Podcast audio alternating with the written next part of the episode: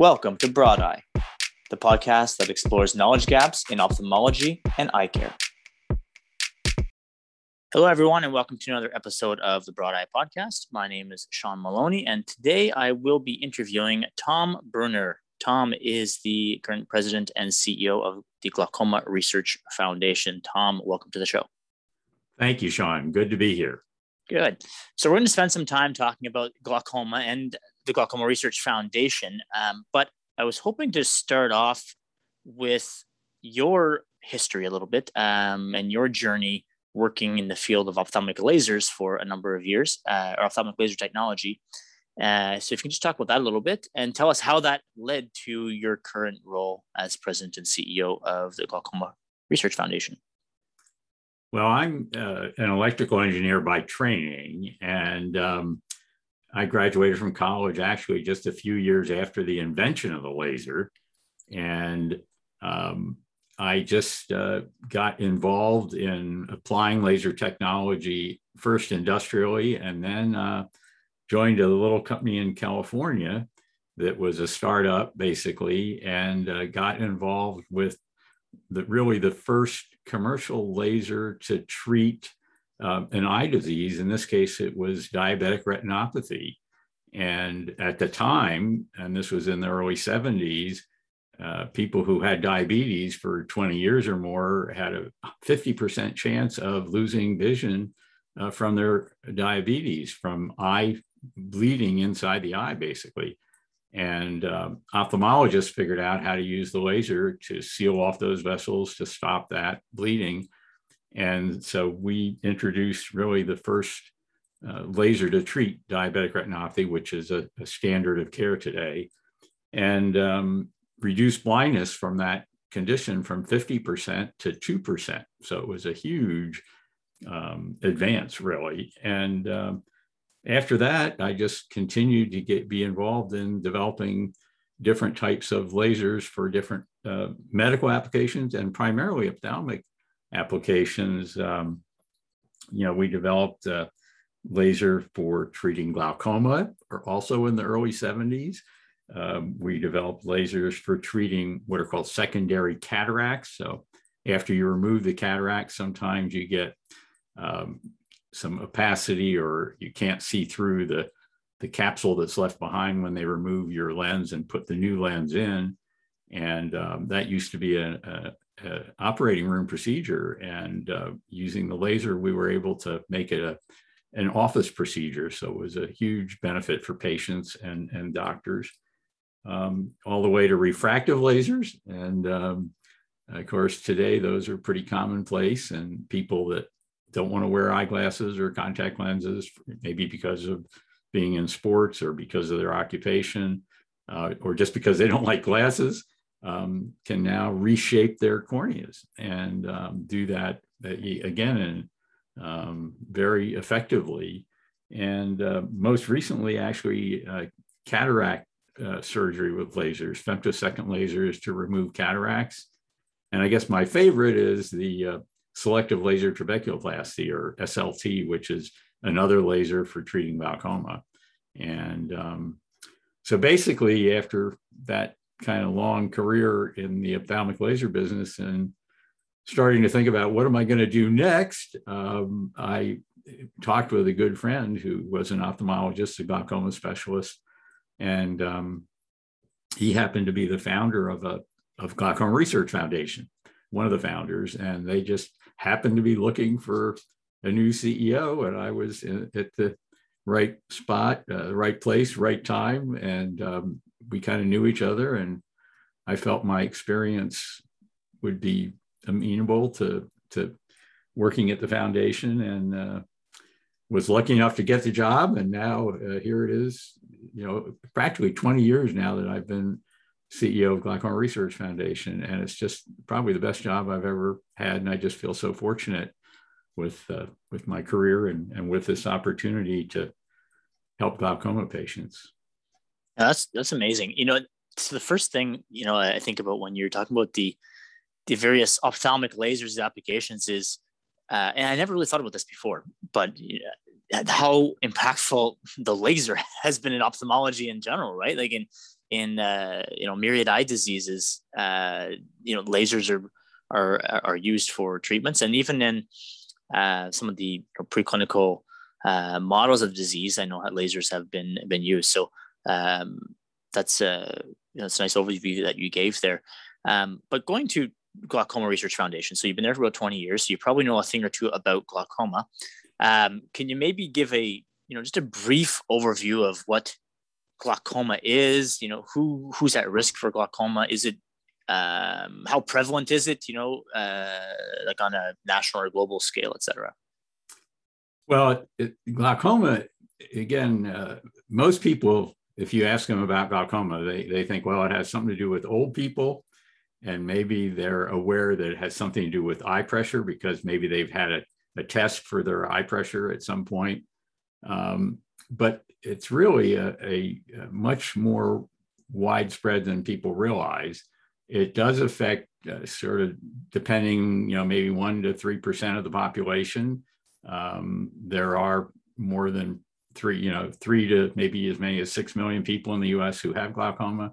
Globally, it's in the 60 to 70 million people. Um, a lot of people, the, the interesting thing about glaucoma, so unlike cataracts or unlike macular degeneration, it's really a symptomless disease. A patient, a person with glaucoma doesn't know they have it. And by the time they lose enough vision to realize they may have glaucoma, um, they, that they, they may have lost 40 or 50% of their vision. And that's because our brain is so good at um, adapting to the gradual loss of vision. And of course, we have two eyes and we can turn our heads. So uh, with glaucoma, the vision loss is from the, the side, if you will. And so you don't tend to see it. And I, I can't tell you how many stories I've heard from different people about uh, how they discovered that they had lost vision due to glaucoma. And sometimes it's, you know, somebody running into the side of, of their car. You know, they're at an intersection and they don't see a car to the side. Um, or um, so it's uh, it's an insidious disease in that sense that it's symptomless. Um, and uh, yet, uh, a simple eye exam, I say a simple, really a complete eye exam, can often detect it early and um, so it is uh, the second leading cause of blindness in the world. It's the largest cause of irreversible blindness, but it's treatable. And uh, the good news is if it's diagnosed early and it's treated, vision can be preserved. And uh, so that's that's kind of what glaucoma is. It's it is uh, technically it, it is a disease of the optic nerve so what, what actually happens in glaucoma is the nerves that connect the eye to the brain are what are lost. And uh, these nerves, um, you know, you have about a million of them in your eye that have a, a cell on the retina, and then they have a an axon, it's called, but it's like a fine wire, if you will, a fine filament that connects that cell in the back of your eye to the visual part of your brain. And uh, one of the interesting things that not not everyone realizes is that you don't see anything with your eye, you see with your brain. And so the brain is taking these electrical signals that come along these fine um, nerve cell uh, axons, if you will, and take that information and make it into the visual things that we see and cherish uh, the colors and, and everything else. So um, glaucoma is a disease of those axons and nerves uh, that causes their loss. And today, there's really no way to replace them. So that's one of the things we're working hard on. No, I think that's you know that's a nice um, summary. The you know, the story about uh, uh, someone you know losing uh, discovering that they have glaucoma because someone almost ran into the side of them uh, or whatnot. Um, I, have lived that uh, so i have retinitis pigmentosa as you know and um, you know often starts with mid peripheral vision loss. Uh, but i was still able to drive until uh, i was about 22 um, during the day it was fine to drive and my optometrist at the time told me i'm fine to drive. Shouldn't drive at night though uh, and I remember driving myself up to uh, university that fall and it just seemed that a couple of times on the highway, uh, you know, a car just kind of seemed to come out of nowhere. My like, you know, I clearly had, you know, blind uh, blind spots or islands of blindness in my vision that my brain was filling in, like you had mentioned.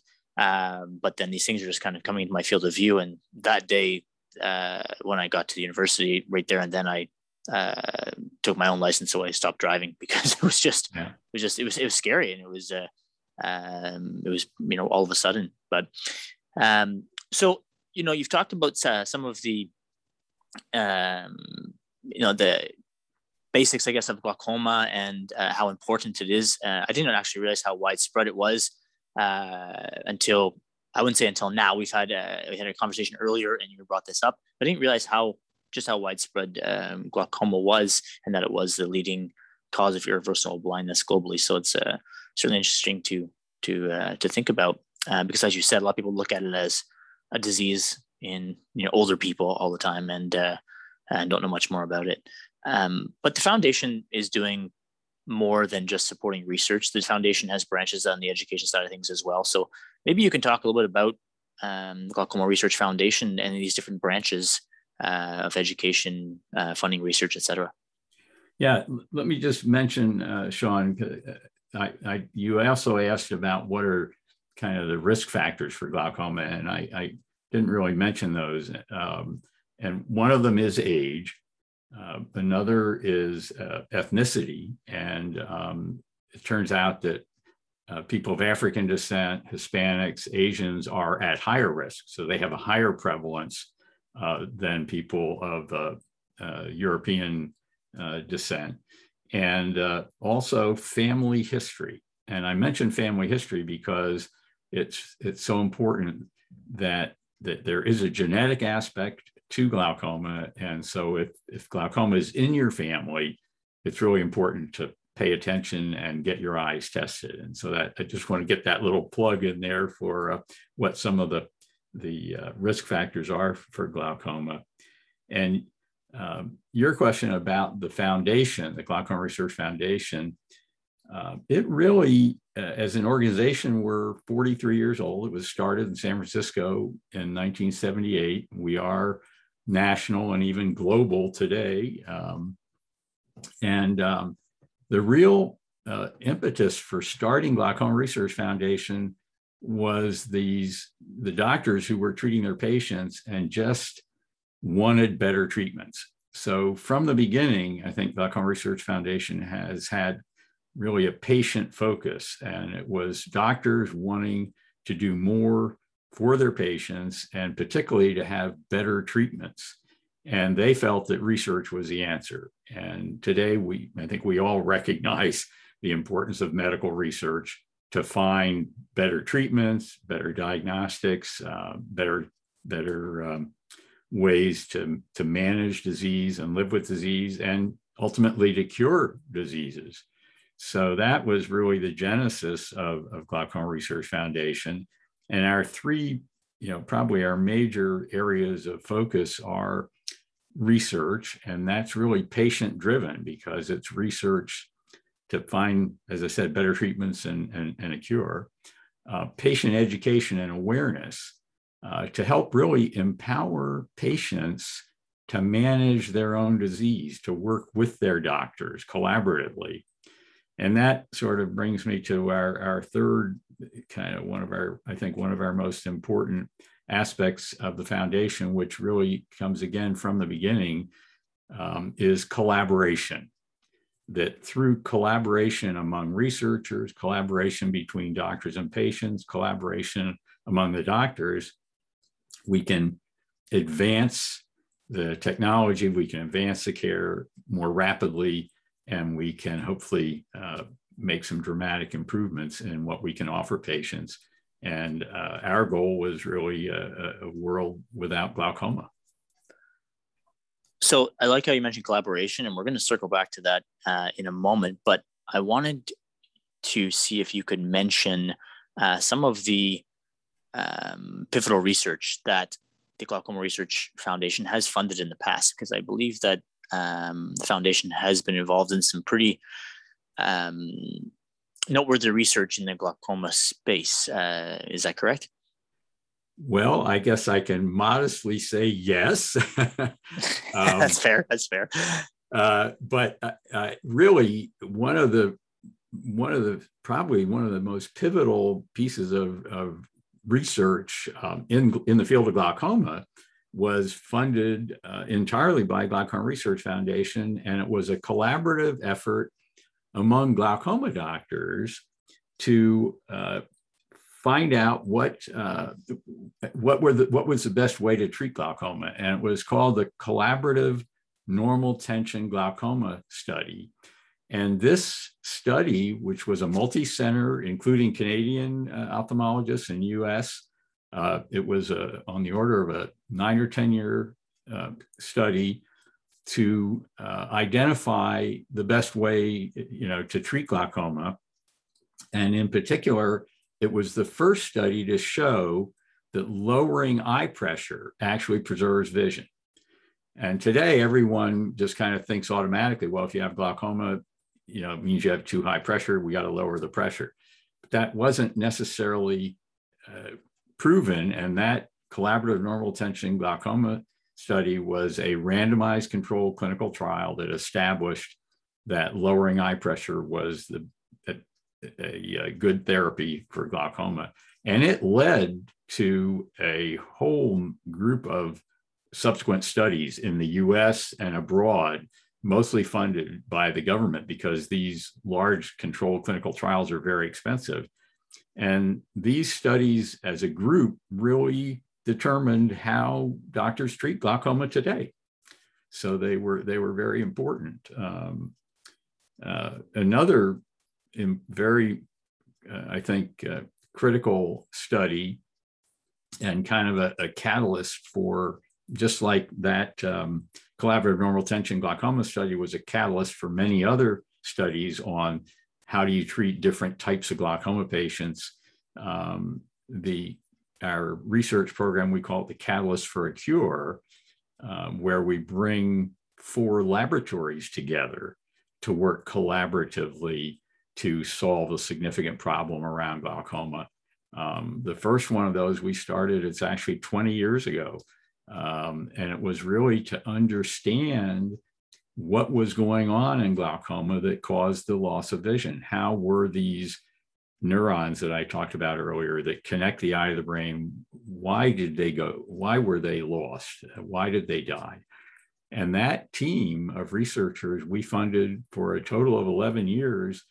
And they were really the ones I think that were significantly responsible for changing the view of glaucoma from being this eye pressure problem to being a neurodegenerative problem, to being a problem of the loss of these ganglion cells that was a, a whole process of the cell getting sick and ultimately dying, and identifying some of the earliest changes in those nerve cells uh, that led to their loss. And their papers from that, that research are some of the most widely cited in glaucoma research to this day. So that was another very pivotal study. And uh, uh, we also were involved in funding some of the early research that identified the first genes that are causally related. And um, um, and then we'll we can maybe talk more, uh, but I, I want to stop here for in case you have a question.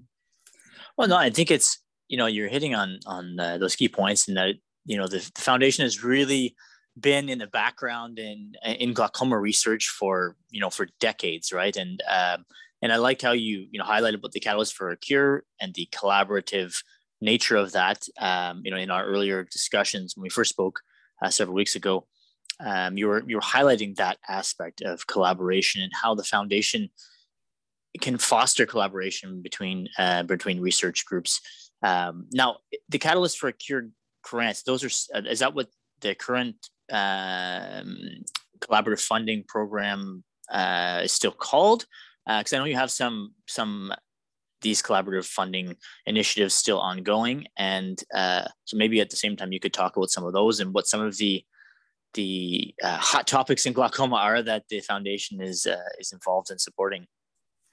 Well, the the I think the unique thing about the Catalyst for a Cure uh, and a collaborative research program is that most academic research is still individual scientists and individual labs that have to get grants and get funding to support their research um, and have to publish papers to advance their careers and again to get the funds to, to pursue their research.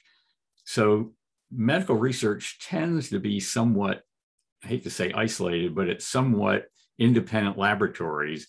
And they do get together and they do present their work, usually after it's published. Um, and that means that the progress is, is slower than if you had real-time collaboration where scientists and laboratories were exchanging the information daily, hourly, as things happen in real time, um, and then publishing as a team rather than individually. And so the idea of our collaborative, what we call Catalyst for a Cure, but this collaborative uh, consortium approach to research is that we bring together a team of scientists. And what we've found is four labs working together seems to be the optimal number of labs. And we fund them for more than one year. We fund them for three year segments based on results so that the funding is, is a three year grant, but it's renewed annually based on the goals they set and their accomplishment of those goals. And then it's, it's actively I don't want to say managed, but it's actively supported by an advisory board. So the team of scientists and the four labs work with their advisors to set their goals around a, a, broader goal that the Glaucoma Research Foundation sets. And so it's a, it's a fairly unique model of research. And what we've discovered is it works very well. And the scientists uh, in the first team, for example, hadn't even worked on glaucoma before. They were neuroscientists and molecular biologists and um, geneticists and people that had the skills to understand what was going on in glaucoma. But we purposely wanted people who came from outside the field to bring fresh viewpoints. And they had some amazing insights and really made some changes in how glaucoma research was viewed and, and conducted. And with the success of that first Catalyst for a Cure team, we initiated a second one. This one was on what are called biomarkers. Um, and um, biomarkers are, are like uh, ways, indicators of disease, ways to, to detect a disease. So, you know, temperature, for example, if your temperature goes up, you must have a cold or uh, something going on. So it's a biomarker for a disease. And um, intraocular pressure in a way is measuring the pressure of the eye is kind of a biomarker for glaucoma. Now, it turns out it's not a very good one because maybe half the people with glaucoma have, quote, normal pressures. But if you do have elevated pressures, um, it's certainly, glaucoma is certainly a, a potential uh, cause of that and something that needs to be looked at.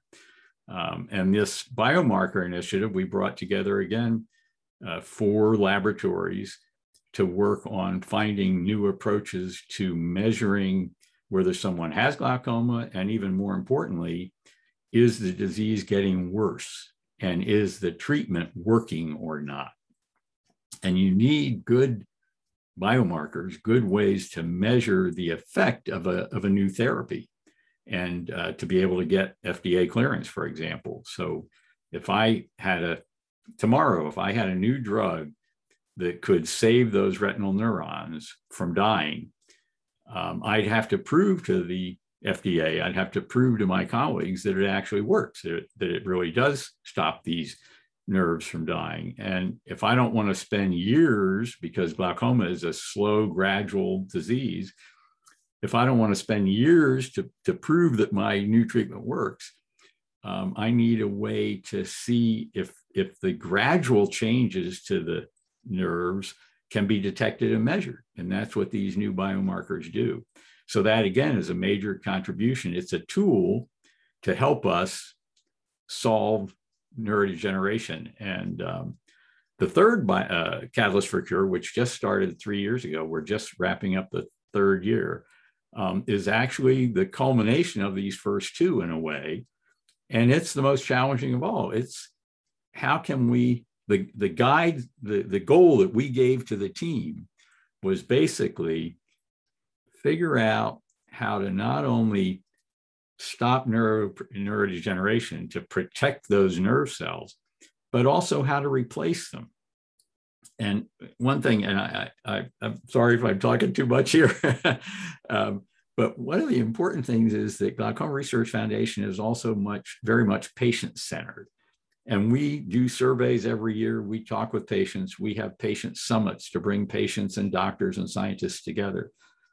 And one of the things that doctors told us is we have better and better treatments for glaucoma, but we have no way to replace lost vision. And Sean, you can certainly appreciate this because there's a lot of effort going on to find ways to restore vision that's been lost to uh, retinitis pigmentosa and some of these other retinal diseases. So if, if we could, for example, implant new retinal neurons and grow new connections to the brain, we could restore vision. Um, so th- this is a, a, huge challenge, and yet we think with this collaborative approach, bringing together four different labs that hadn't really worked together previously, um, from different specialties, whether it's stem cells or regenerative medicine or glaucoma, that we could work to solve this problem. And it's uh, in the first three years, they've made amazing progress, really. Who chooses the labs? Like, do you, as a foundation, say, okay, I'm going to choose these labs, or are they applying separately? Like, how does that come together? That's a great question. And um, that's, again, we, we actually have a book that, that was written by one of our board members about the first catalyst for cure, which gives the recipe, if you will, of how to do a catalyst for a cure. And it's available on our website. Uh, you can download it, and uh, any institution could use it. Um, but it's it's a thoughtful approach to selecting the labs. And uh, what we do first, uh, and we're actually beginning to think about another catalyst for a cure. Um, but the first step is really to select the advisory board. And this is to find people who are the senior researcher scientists in the field that that and and that are who are addressing let's say the problem we'd like to tackle and then we go to them and ask them to help us better define the goal and then to come up with uh, recommended names of researchers in the field who might make a good collaborative team and it's not easy to necessarily select this team um, so normally um, we'll have a list. I think when we did the CFC3, we may have had 40, uh, 30 or 40 people who were kind of in that area of might, you know, might be good uh, potential participants. But we look number one for people who are really willing to collaborate, not just in name, but in reality, really kind of live with each other, you know, visit each other's labs, share ideas and, and publish together. Um, so we're looking for people who are collaborative by nature. Um, and then early in their career in some ways where they don't already have a fixed area of research or, or necessarily a whole defined approach that they're working on and they're just looking for more funding for something that they want to do because we're really asking them to do something that we want to do and uh, so they have to be willing to kind of shift a little bit um, and in some cases maybe a lot to work you know, to spend a certain a percentage of their time working on on the problem that we suggest. Um, and then we did for this last one, we also did open it up to applications, and the the advisory board did interviews, and so it was a, a fairly rigorous. It took us about a year to organize and bring the scientific advisory board on, and then the the scientists.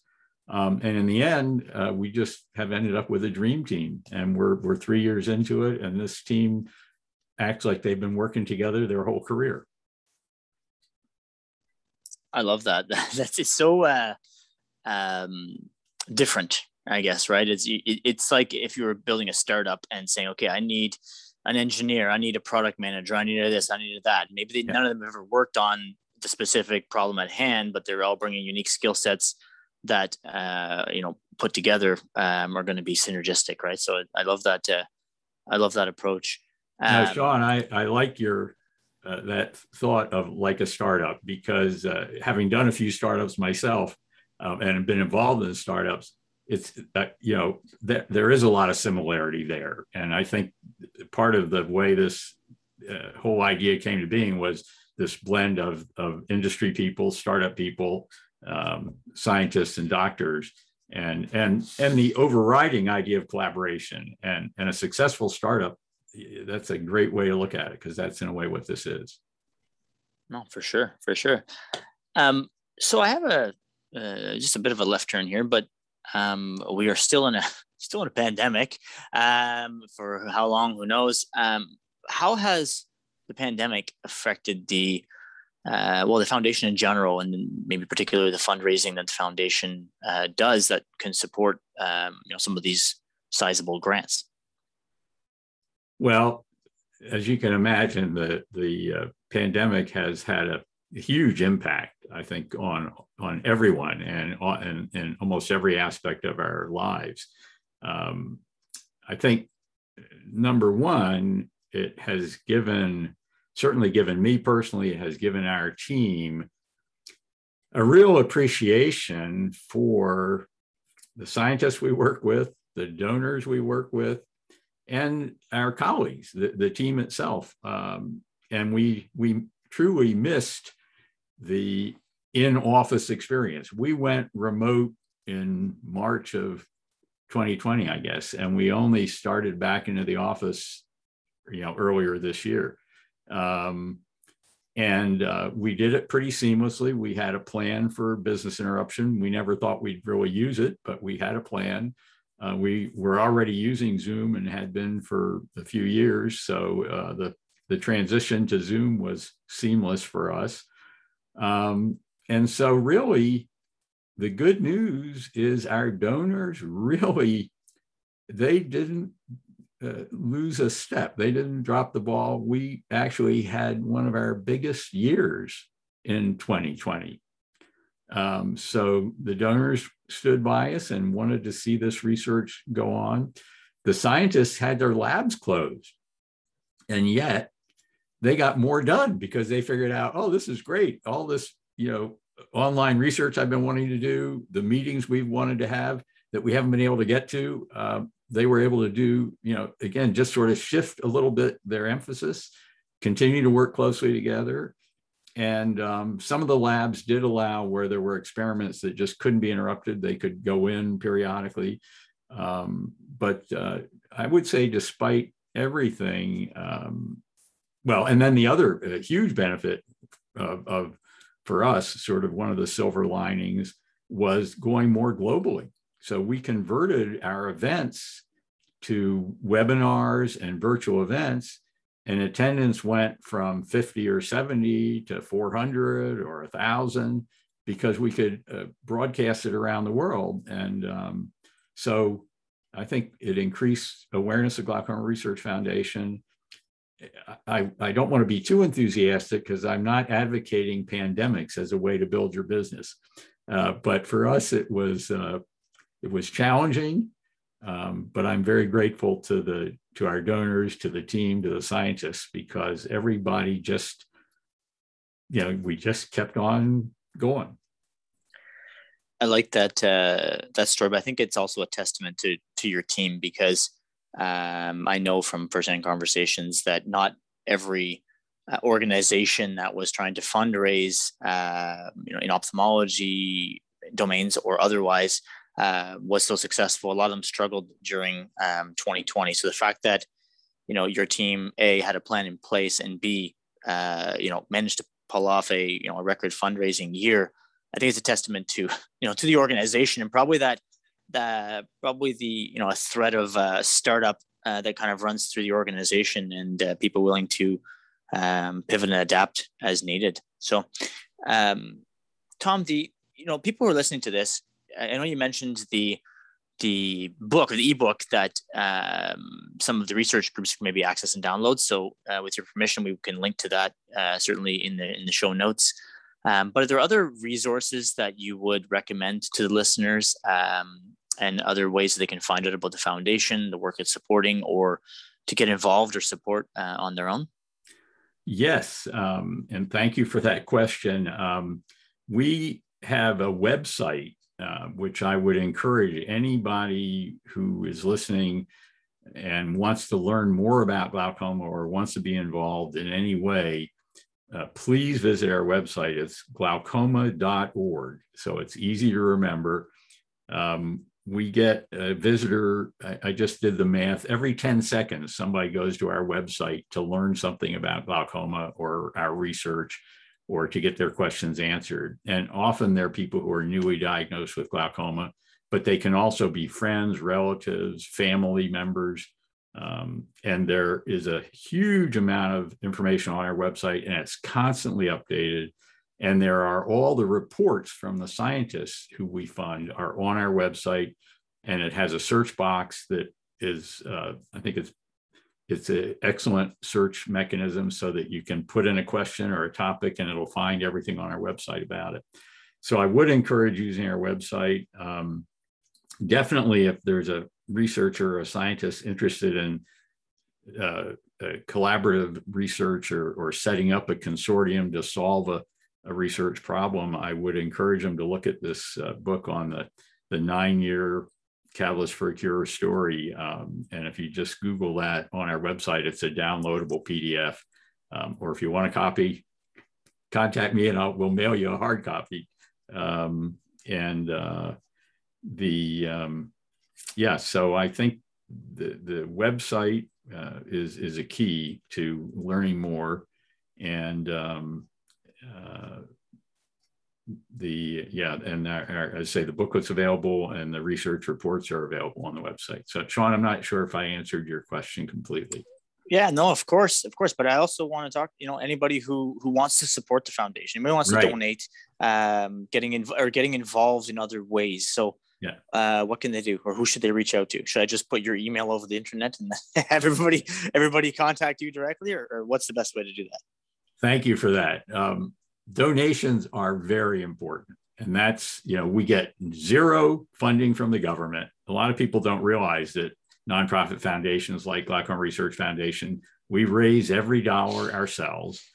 And so donations are extremely important, uh, small, big, it doesn't matter.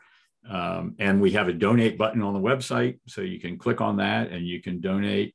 Uh, you can also volunteer. And as I mentioned, we you can also attend some of our events. We have the Patient Summit, um, and we have webinars, and these webinars, and we have uh, we're very active on social media.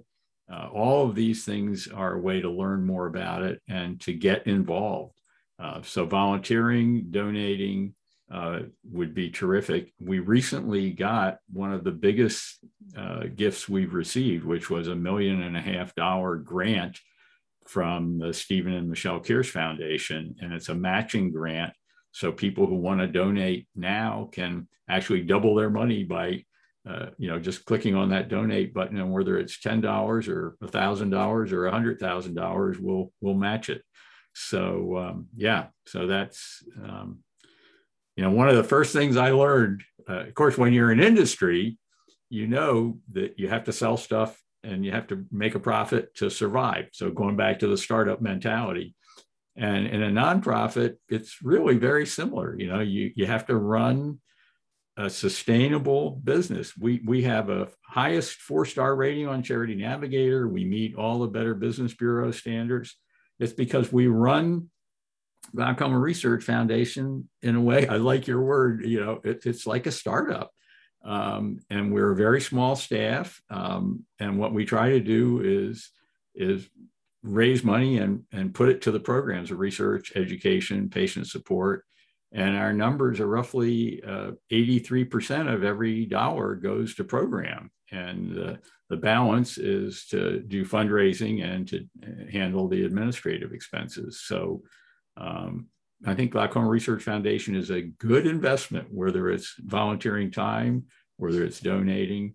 Um, and we certainly appreciate and are very, very, very grateful uh, to our, our donors um, from across the country and around the world. Tom, uh, thanks. And, you know, we're certainly going to try and do our part at the Broad Eye podcast of disseminating this to the masses this episode. Uh, I think it's important to get the, the word out about what the foundation um, is doing and, and trying to do in the years ahead. So we will certainly do our part, get, get it out as, as broadly, as broadly as possible. So um, thanks for taking the time to chat with me today. I certainly, certainly enjoyed the discussion. Well, I did too. Sean, thank you for the great questions and for reminding me that I do need to ask for donations. So, um, and you have a good day, and, and I hope your listeners uh, learn something from our discussion. Thank you.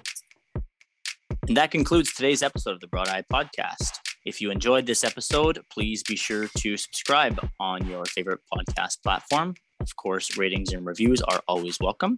And you can certainly share this episode with any of your colleagues or friends who might enjoy it. Thanks for listening.